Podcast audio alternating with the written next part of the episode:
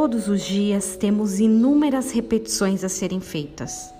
Algumas já nem percebemos mais. Todos os dias escovamos os dentes, comemos, todos os dias tomamos água. E existem coisas que deveriam ser feitas todos os dias, embora muitos de nós já nem consigamos. Fazer exercícios, mesmo que leve, comer frutas, verduras, apesar de serem coisas ótimas, provavelmente a maioria de nós não consegue fazer isso todos os dias. Repetições são importantes para nossas vidas, por mais que às vezes até desvalorizemos os atos diários.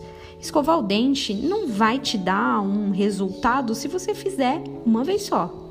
É um ato contínuo, deve ser um ato contínuo. Ontem, a ler o Salmo 68, eu fiquei realmente atraída pelo versículo 19.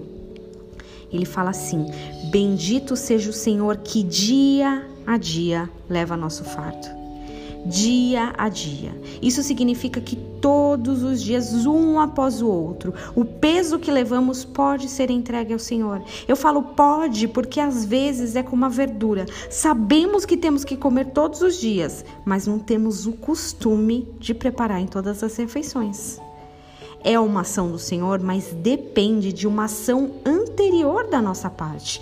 Ele não chega nas nossas vidas e toma os fardos de nossas mãos, mas ele espera que entreguemos a ele todos os dias. Não adianta entregar um dia só e levar o peso todos os outros. Mateus 11, 28 mostra qual é a ação necessária de nossas, da nossa parte. Ele fala: Vinde a mim.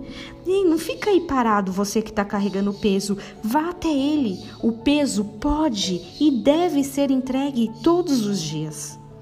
Você já entregou ao Senhor o peso que está no seu coração hoje?